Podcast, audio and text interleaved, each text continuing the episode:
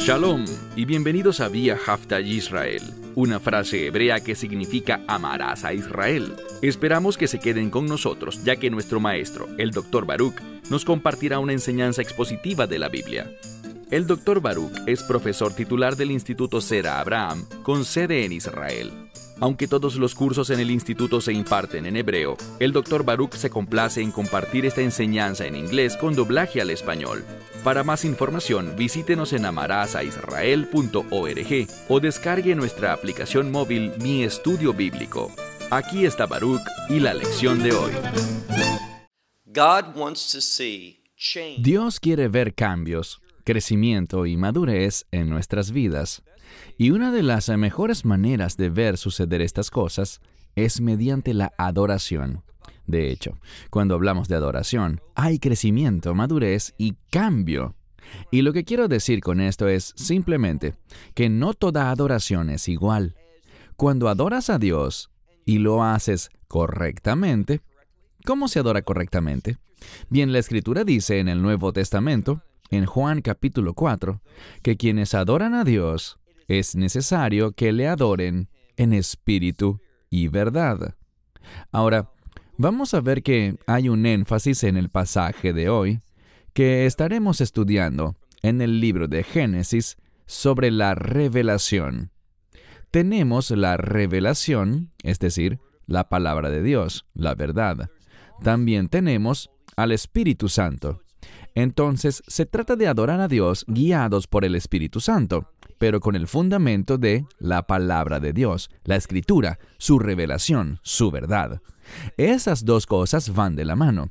Y cuando ignoramos una, cuando rechazamos una o enfatizamos una sobre la otra, nuestra adoración no será del agrado de Dios. Pero cuando le adoramos apropiadamente, en espíritu y verdad, vendrán cambios y transformación, crecimiento y madurez. Lo diré de este modo. La adoración adecuada es un catalizador para la transformación, para el cambio, de modo que maduremos y crezcamos para estar más cerca y agradando más a Dios. Toma tu Biblia y ve conmigo al libro de Génesis, capítulo 35. Hemos visto en las últimas semanas que Jacob está viajando de regreso y ha llegado ya a la tierra prometida, la cual es llamada con frecuencia en el libro de Génesis como la tierra de Canaán. También la conocemos como la tierra de Israel. E incluso en el uso de estas palabras vemos cambios y crecimiento. Lo que una vez fue la tierra de Canaán, ahora será referida más y más como la tierra de Israel. Y les compartiré que este capítulo 35, y especialmente lo que estudiaremos hoy, tiene importantes implicaciones para los últimos días. En otras palabras, entender el mensaje de Dios para nosotros aquí en Génesis 35 nos ayuda a tener una clara expectativa de lo que Dios producirá, los cambios y la transformación que Él producirá entre su pueblo en los últimos días, en la medida que ellos, y me refiero a los hijos de Israel, al pueblo judío, regresan del exilio a su tierra. Iniciemos. Génesis capítulo 35, verso 1. Y Dios le dijo a Jacob, y noten que dice dos cosas muy similares, la palabra cum y la palabra alei, Cum significa levántate. Usualmente se refiere a alguien que estando sentado o acostado, se pone en pie. Y la palabra alei significa subir. Entonces podríamos ver esto en un sentido físico, que Jacob estaba sentado y Dios le dijo, levántate y asciende y sube. Bet el. Recordarán que Bet El se mencionó y se enfatizó en Génesis 28, cuando Jacob estaba dejando su tierra rumbo al territorio de la familia de su madre, con el fin de huir de Esaú. Esto será referido enfáticamente en un momento. Y, como objetivo adicional, para hallar una esposa para sí. Pero el énfasis, como lo veremos aquí, era huir de Esaú. Eso será enfatizado en un momento. Veamos de nuevo el verso 1. Y Dios le dijo a Jacob, levántate o ponte en pie, y sube Bet-El. Lo significativo aquí es que no dice sube a Betel, sino sube Betel.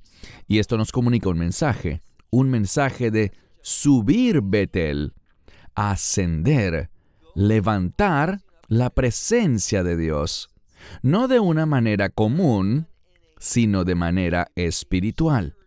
Levántate, Betel.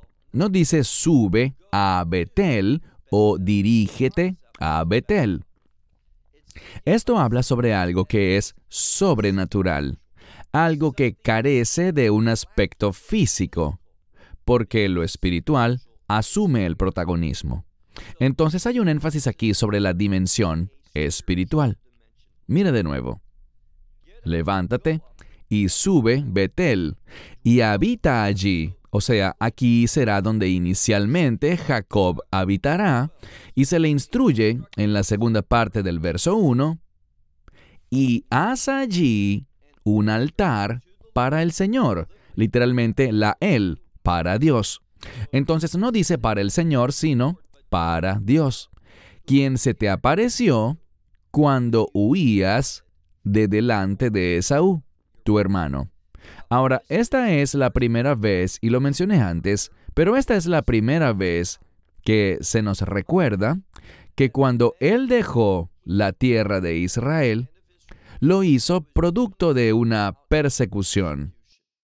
Y lo mismo puede ser dicho entre el pueblo judío a lo largo de la historia que Dios fue quien causó, frecuentemente debido a su desagrado con la gente, Él provocó la persecución y fueron expulsados de su tierra. Esto fue, en efecto, lo que pasó. No porque Jacob haya hecho algo incorrecto, sino que vemos que habrá un sufrimiento por la fidelidad que acontecerá en los últimos días y que causará que el pueblo vuelva de regreso a su tierra.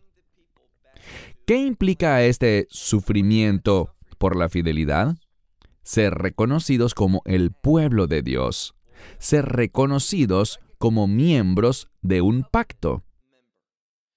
Lo que veremos en los últimos días es que el mundo odiará los pactos que Dios ha hecho y extendido, todos sus pactos su pacto con Abraham, su pacto con Moisés, su pacto sobre la tierra, todos ellos, porque todos están conectados con las promesas de Dios y en última instancia con el reino de Dios, por lo que ellos estarán bajo ataque.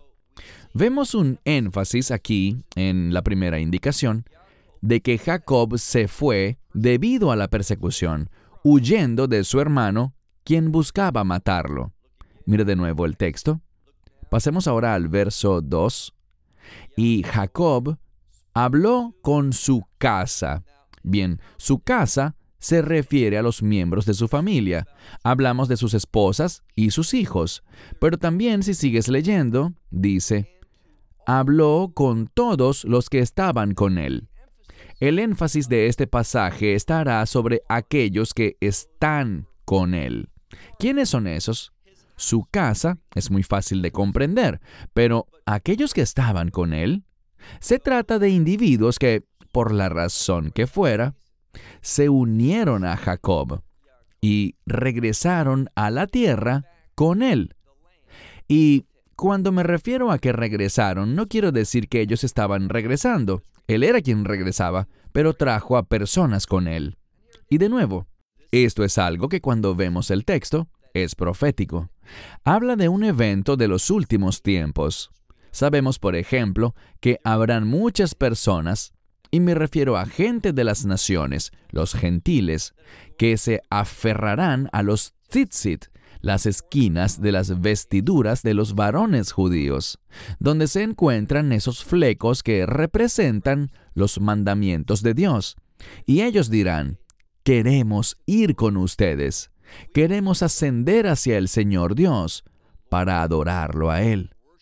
Así que, en los últimos días, cuando el pueblo judío regrese, vendrá una multitud de gentiles con ellos. Y esto es un paradigma de eso, es un adelanto. Mire de nuevo el verso 2. Y Jacob le dijo a su casa y a todo el que estaba con él, y noten que, en la medida que el pueblo regresa a su tierra, habrá un cambio espiritual. La obediencia siempre genera madurez espiritual. Ese hecho o ese elemento. ¿Y qué dice él? Él dice, quiten los dioses extranjeros que hay entre vosotros. Entonces estas personas que se habían unido a la familia de Jacob eran adoradores de ídolos. Ahora, sabemos que Raquel, ella tomó algunos de los ídolos de su padre. Me refiero a Labán. Tomó algunos de sus ídolos, así que incluso puede que además de estos otros individuos, tal vez hubiese un indicio de idolatría dentro de su familia.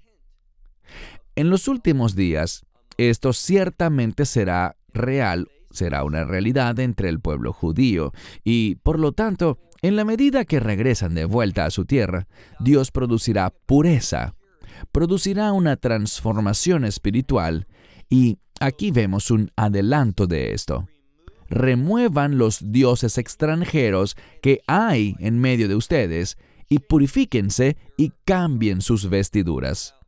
Esto es importante porque vemos un fundamento. Cuando los hijos de Israel estuvieron bajo el liderazgo de Moshe Rebenu, ese es Moisés nuestro maestro, cuando llegaron al monte Sinaí, recuerden lo que dice Éxodo 19, y me refiero a que Moisés le dijo al pueblo, prepárense, santifíquense, porque en tres días habrá una revelación en el monte Sinaí. Y les dijo, laven sus vestiduras. Este cambio de vestiduras también, eh, recuerden que las vestiduras proféticamente a lo largo de la Biblia nos hablan de obras. Así que hay un cambio de conducta. Eso es lo que dice este pasaje, que Dios producirá un cambio en cómo la gente actúa, vive y se comporta. Serán transformados. Purifíquense y cambien sus vestiduras. Verso 3. Y levantémonos, misma palabra en forma diferente pero con la misma raíz. Aquí es Nakuma, levantémonos o pongámonos en pie. Vaina y ley, y ascendamos Bet-El. De nuevo, deja por fuera la preposición a y la razón de hacerlo es, una vez más, debido a la dimensión espiritual. Dice, ascendamos, y esperaríamos que dijera a, pero lo que dice es directamente el lugar. Ascendamos Betel. Y el punto es que esto no está ocurriendo de una manera física, sino de manera espiritual. Y hagamos allí, o mejor dicho, yo haré allí, dice, yo haré allí un altar para el Dios que me responde en el día de mi angustia. Ahora, este es otro texto importante porque dice, Dios responderá, lo ha hecho en el pasado, en la vida de Jacob. Vemos aquí que dice, el que me responde en el día de mi angustia. Está en tiempo presente. Es un participio, pero representa el tiempo presente. Y algunos señalan que es una realidad que continúa, que Dios es aquel que responde en el día de la angustia. Y esta palabra para angustia es la misma palabra que con frecuencia es referida por el Nuevo Testamento como felipsis, que se traduce como tribulación. Además es un término que aparece en hebreo en el libro de Daniel y también en Jeremías que se traduce como problema o tribulación, como en el tiempo de la angustia o de la tribulación de Jacob. Así que la selección de palabras que aparece aquí también es muy profética y se refiere al mismo término en los últimos días. Mira de nuevo. Dice a mitad del verso 3, y yo haré allí un altar, al Dios que me responde en el día de mi angustia. Y aconteció que Él ha estado conmigo por el camino que he andado. Bien, aquí creo que algunas Biblias lo colocan como viajado, pero dice el camino que he halachti, andado. Él estaba viajando, pero es la palabra andar o caminar, lo cual es significativo. No es la palabra nasati. ¿Cuál es la diferencia? Que la palabra halachti representa un estilo de vida. Es la misma palabra que se usa para decir ley judía. Entonces, cuando vemos esto, nos habla sobre la presencia de Dios, cuando caminamos o vivimos con Él, cuando andamos por su camino. Verso 4. Y los individuos que estaban con Él, leemos que le entregaron a Jacob todos sus dioses extranjeros en su mano y los pendientes que estaban en sus orejas. ¿Y qué hizo él? Sus Biblias quizás digan que él los enterró o que él los ah, colocó, pero esta palabra es una muy singular. Lo que dice aquí es Vayidmon. Vayidmon significa esconder, guardar, ocultar. Y la implicación es que no solamente lo enterró, sino que lo ocultó con la intención de que no fuese descubierto jamás. Y noten lo que hizo. Él los escondió, estos falsos dioses y estos pendientes que representan obediencia o sumisión a estos dioses extranjeros. Entonces dice que Jacob los escondió debajo del árbol. Y este probablemente sea un roble. Otras Biblias utilizan términos diferentes, pero es una palabra que representa a un roble en el tiempo actual, y que quedaba en Siquem. Siquem es también un lugar histórico. Entonces él escondió todo esto en ese lugar, y noten el verso 5. Y viajaron, y aconteció que hubo un terror de Dios, es decir, un miedo pero esta no es la palabra Yirad Hashamaim, el temor de Dios o el temor de los cielos, literalmente, pero lleva implícito el temor de Dios, sino que esta es una palabra para terror o desesperación, y luego dice la palabra Elohim. Dios causó, Él es la fuente de este terror que vino sobre la gente. ¿Qué gente? Sigue leyendo.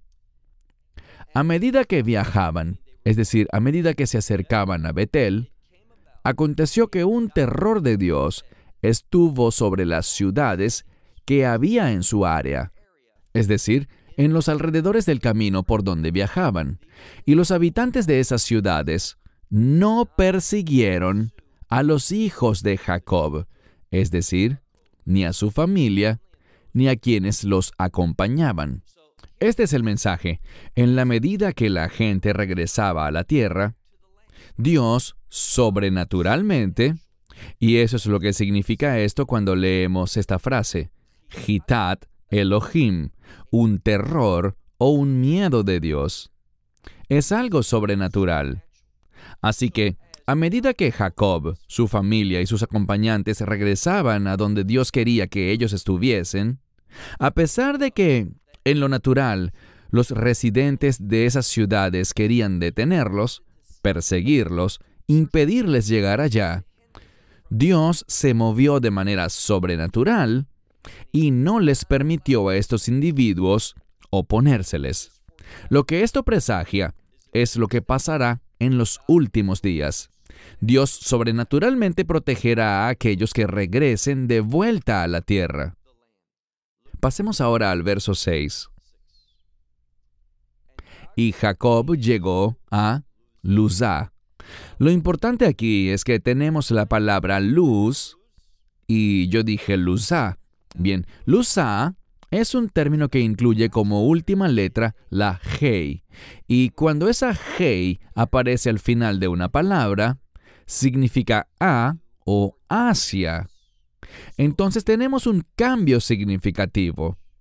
A medida que Él se acercaba a luz, tenemos una construcción diferente. Recuerden que hemos mencionado ya dos veces que dice cum alei betel, o en plural encontramos el nakuma naale betel, sin presencia alguna de la palabra a o Asia. Pero aquí, cuando habla sobre luz, que es un término pasado, ¿por qué digo pasado? Porque veremos en momentos que se trata de su nombre anterior. Cuando se le dio un nuevo nombre, un nombre nuevo significa transformación. Y es muy importante que lo entendamos porque esto será relevante en cuanto a Jacob como individuo, que él está viviendo una transformación. Así que, mira este pasaje. Lo que se destaca es que Jacob llegó de una manera natural, es decir, a pesar de que él está viajando, el énfasis aquí está en lo natural, que él llegó físicamente a luz. Y dice que esto quedaba en la tierra de Canaán, que igualmente es un término de menor categoría para la tierra prometida. Dice, esta es Betel. Y dice, ¿quién? Es decir, él, Jacob y todo el pueblo que estaba con él. Entonces ellos llegaron a esta localidad físicamente. Y esa obediencia física tendrá un resultado espiritual. ¿Por qué lo digo? Pasemos ahora, por favor, al verso 7. Noten que ellos empezaron a operar físicamente, pero con un propósito espiritual. Dice aquí, verso 7. Y él construyó allí un altar y llamó el lugar El Bet El, que significa Dios, casa de Dios. Y esto es muy significativo, porque vemos el término El, Dios, dos veces, y eso implica una doble porción. Esta doble porción, con frecuencia, una doble porción, si le preguntas a los eruditos rabínicos, te dirán que una porción es para esta era y la otra porción es para la era venidera. Entonces, esta es una clave hermenéutica, que si la pasamos por alto la primera vez, busca decirnos que esto tiene implicaciones para los últimos días, para el reino de Dios. Entonces, una vez más, llamó ese lugar el Betel, que significa Dios, la casa de Dios, porque allí se le reveló el Dios. Esto es importante porque encontramos el artículo definido el, el Dios. Entonces, el Dios, no uno de muchos, sino el Dios único y verdadero, se le apareció aquí a él. ¿Cuándo? Y esta es la segunda vez que lo menciona. Cuando él huyó de delante de su hermano. Ahora, esta vez, ¿notan el cambio? Si regresan al versículo 1, vayamos ahí un momento. Leemos en ese verso unas palabras muy similares. Bei, Bajaja, Mipanei, Eisav, Ajija. Significa, cuando huiste de delante de Esaú, tu hermano. Pero cuando lo encontramos por segunda vez, Esaú, ese nombre, no aparece allí. Y eso es significativo. Siempre que se remueve un nombre, busca demostrar el desagrado de Dios, y él está desagradado con Esaú. Mira ahora el verso 8. En el verso 8 tenemos una situación interesante. Leemos. Y Débora, la nodriza de Rivka.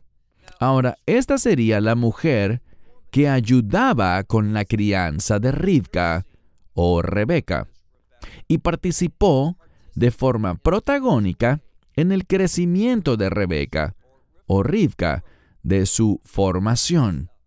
Era como la niñera que estuvo con ella durante toda su infancia en su casa, desde que era una bebé, y luego en su adolescencia y en su juventud temprana. Tradicionalmente se cree que Rebeca dejó su familia cuando era muy joven ella se separó de Débora con el fin de viajar junto a Eliezer y casarse con Isaac. Así que, hace muchos años ya que Rebeca y Débora habían estado separadas, pero ahora esta mujer anciana está haciendo su último viaje. ella presumiblemente no habría sido parte de la familia, sino que era una gentil. Pero aún así, ella está regresando y noten lo que dice. Y Débora, la nodriza de Rebeca, murió y fue sepultada debajo de Betel, es decir, la casa de Dios. Y esta es una declaración de bendición. Ser enterrado allí, debajo de Betel, de la casa de Dios, busca mostrar una recompensa que ella, debido a su fidelidad al cuidar desde pequeña a Rebeca, y ahora respondiendo y uniéndose a este viaje, ella obviamente era una anciana, ya que murió, y lo último que hizo fue acompañar este ascenso de Jacob y los hijos de Jacob a la tierra de Israel. Y llegó allí y murió al llegar a Betel. Mira de nuevo el verso 8. Y Débora, la nodriza de Rebeca, murió y fue sepultada debajo o al pie de Bet-El, la casa de Dios, debajo de Alón. Alón es un árbol, y llamó su nombre Alón Bahut. Algunos dicen Bahut y otros dicen Bajot. Ese término Bahut tiene que ver con gemir o llorar. Simplemente nos habla del hecho de que hubo una gran tristeza cuando esta mujer murió. Ahora, los comentaristas rabínicos apuntan que el término Bahut puede escribirse Bajot, y en ese caso sería plural, porque significa, y esto proviene del Midrash, es decir, es una tradición que no tiene base bíblica. Aparte del hecho de que si traducimos la palabra Bajot en plural, significa llantos. Y algunos piensan que Rebeca también murió. Esto no se encuentra en lo absoluto en la Biblia, pero como en el ámbito rabínico se enseña esto como un hecho, quise mencionarlo. Mas nosotros no creemos en eso. Entonces, llamaron el nombre de ese lugar Alon Bahut, el lugar del llanto. Verso 9. Y Dios se le apareció a Jacob de nuevo cuando llegó de Padán Aram y lo bendijo. Ahora, la bendición implica con frecuencia revelación. Una de las bendiciones más grandes que puedes tener es que Dios te revele algo. Y en este texto vamos a ver que hay revelación para Jacob, que tiene significado para nosotros tenemos el privilegio de descubrir esta revelación. Mira de nuevo el verso 9.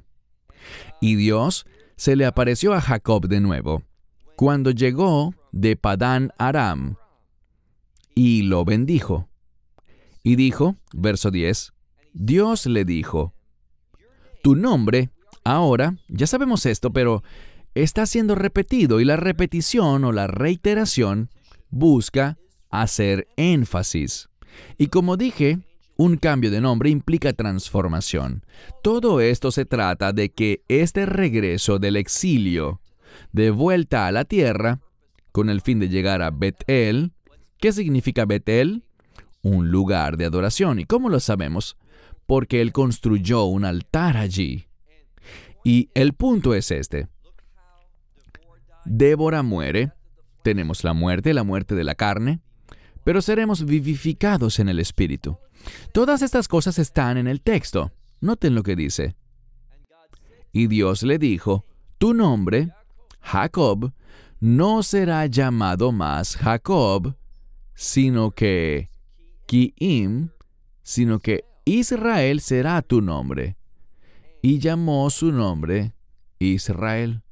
Creo que esta última frase es eh, muy significativa y llamó su nombre. Es decir, Dios hizo esto. Dios lo llamó Israel. ¿Por qué querríamos nosotros referirnos a Israel? No solo a la persona, sino también a la tierra.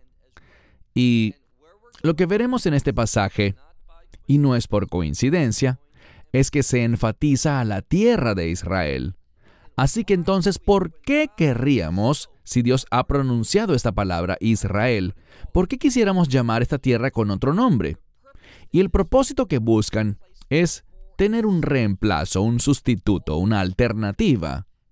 Y cuando nosotros caemos en una alternativa, en un sustituto, en lo que estamos cayendo es en una falsificación. Y lo que debe venir a nuestra mente es Hasatán, Satanás, porque Él es el rey de las falsificaciones. Entonces no uses otros términos como Palestina para la tierra de Israel. Es una afrenta contra Dios. Queremos hablar de la misma forma como Dios habla. Queremos usar los mismos términos que Él utiliza. Y llamó su nombre, ¿cómo? Israel. Verso 11. Y Dios le dijo a él, yo soy el Shaddai, el Dios que es suficiente. La mayoría de las traducciones bíblicas hablan del Dios omnipotente, y lo es, pero aquí simplemente dice el Dios que siempre es suficiente, es decir, que siempre es adecuado, apropiado, frente a cualquier circunstancia, posición, problema o necesidad que puedas tener.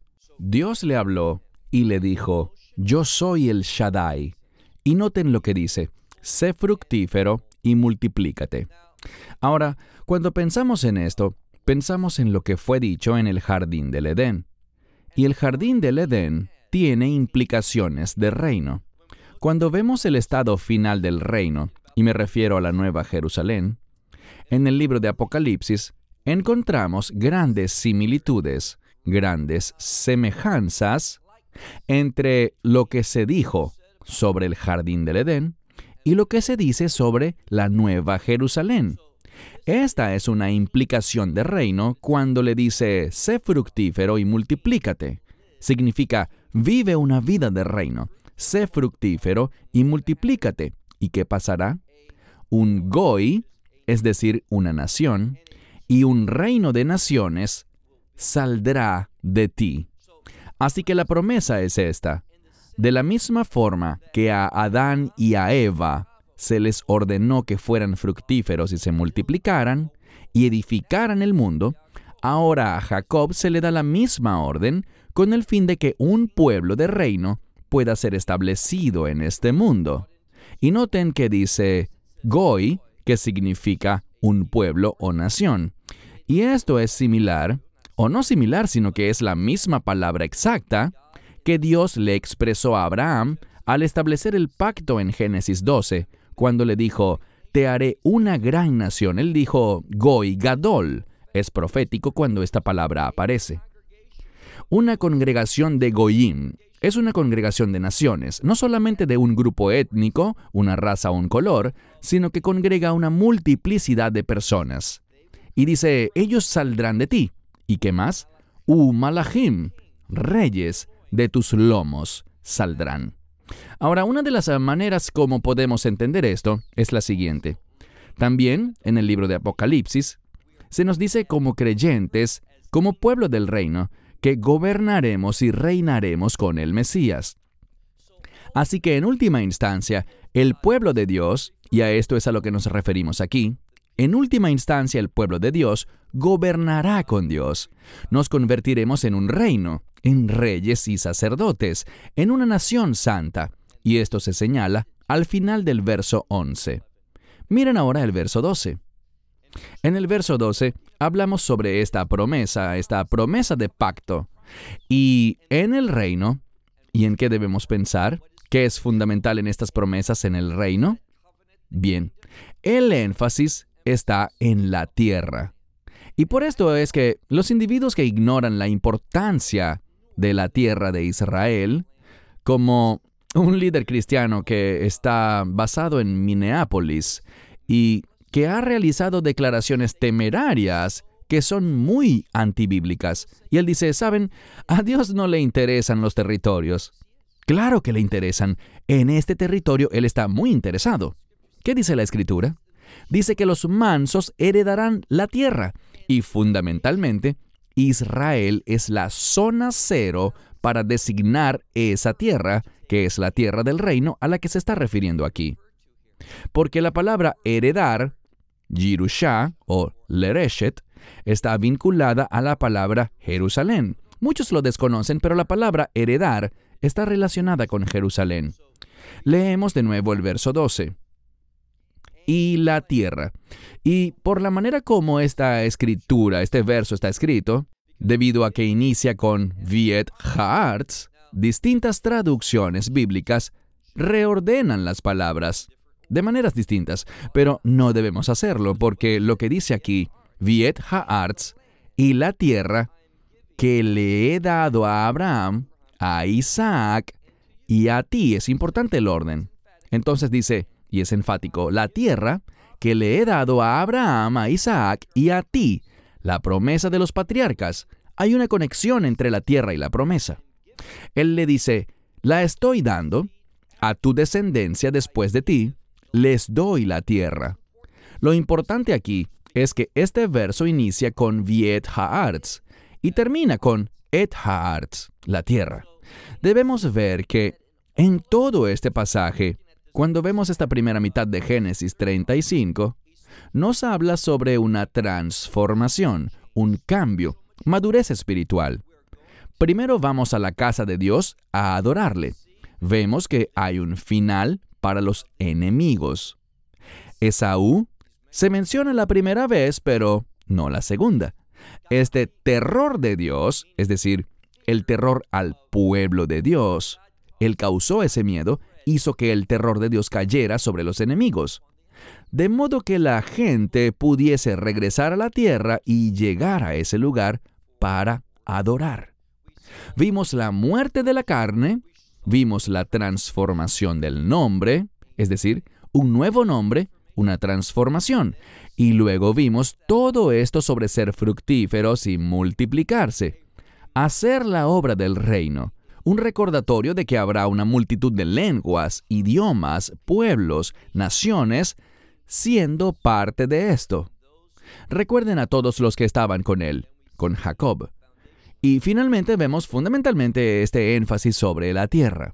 Verso 12. Y la tierra que le he dado a Abraham, a Isaac y a ti, se la doy a tu descendencia después de ti. Les doy la tierra. Cuando nos fijamos bien, hallamos tres veces, tres veces la palabra dar. Te la doy a ti. Leemos aquí. Y esto demuestra que Dios se la ha entregado al pueblo judío. Verso 13. Y Dios partió de él del lugar en donde había hablado con él. Dios se fue. Y noten lo que hizo Jacob, verso 14. Y Jacob erigió un monumento en el lugar donde había hablado, donde Dios le había hablado, un monumento de piedra. ¿Por qué es importante la palabra piedra aquí? Porque la palabra even con frecuencia se relaciona con el Mesías. Los comentaristas rabínicos concuerdan que, de manera similar, cuando volvemos a Génesis 28, la primera vez que Jacob estuvo allí, hallamos la misma palabra en el texto. Matzavá, este monumento, Matzavet Aven, se menciona allí. Y se refiere al Mesías. Valliseg aleja y derramó sobre él una libación. Vallisog y la ungió con aceite. Entonces, esta unción, esta libación, es una forma de adoración, y esta unción se refiere al Mesías. Entonces, habla de la adoración al Mesías que el pueblo judío hará en los últimos días. Verso 15. Y Jacob llamó el nombre de ese lugar donde Dios le había hablado. Entonces, tres veces encontramos este énfasis en la revelación de Dios. Todo esto sucedió debido a la palabra de Dios. Verso 15. Y Jacob llamó el nombre del lugar desde donde Dios le habló. Dice, Elohim Bet-El. Dios había hablado con él allí y llamó el nombre de ese lugar Betel, casa de Dios. Una vez más, este pasaje de la Escritura habla de casa de Dios, intimidad. Es profético porque allí es donde vamos a estar. Vamos a ser atraídos y llevados a una intimidad con Dios, que producirá una transformación y un cambio. Y cuando adoramos a Dios, una de las cosas que no hemos dicho, pero cuando adoramos a Dios, en la Escritura hay varias referencias a las promesas de Dios. Entendamos que hay una relación entre adorar a Dios, ser atraído a su presencia, adorarlo a Él y convertirnos en receptores de las promesas de Dios. Importante información para aquellos que quieren servirle y adorarle en espíritu y en verdad. Cierro con esto hasta la próxima semana. Que Dios les bendiga. Shalom desde Israel. Shalom from Israel. Esperamos que te hayas edificado con el mensaje de hoy y lo compartas con otros. Te invitamos a seguir nuestros estudios cada semana por este canal y por el portal de YouTube de Amarás a Israel. También puedes descargar nuestra aplicación móvil gratuita Mi Estudio Bíblico. Finalmente, para obtener más información sobre nosotros, visita nuestra web amarasaisrael.org, donde encontrarás otras conferencias de Baruch en audio, video y texto. Hasta el próximo programa. Que el Señor te bendiga en Yeshua Hamashiach Jesús el Mesías, mientras caminas con Él. Shalom desde Israel.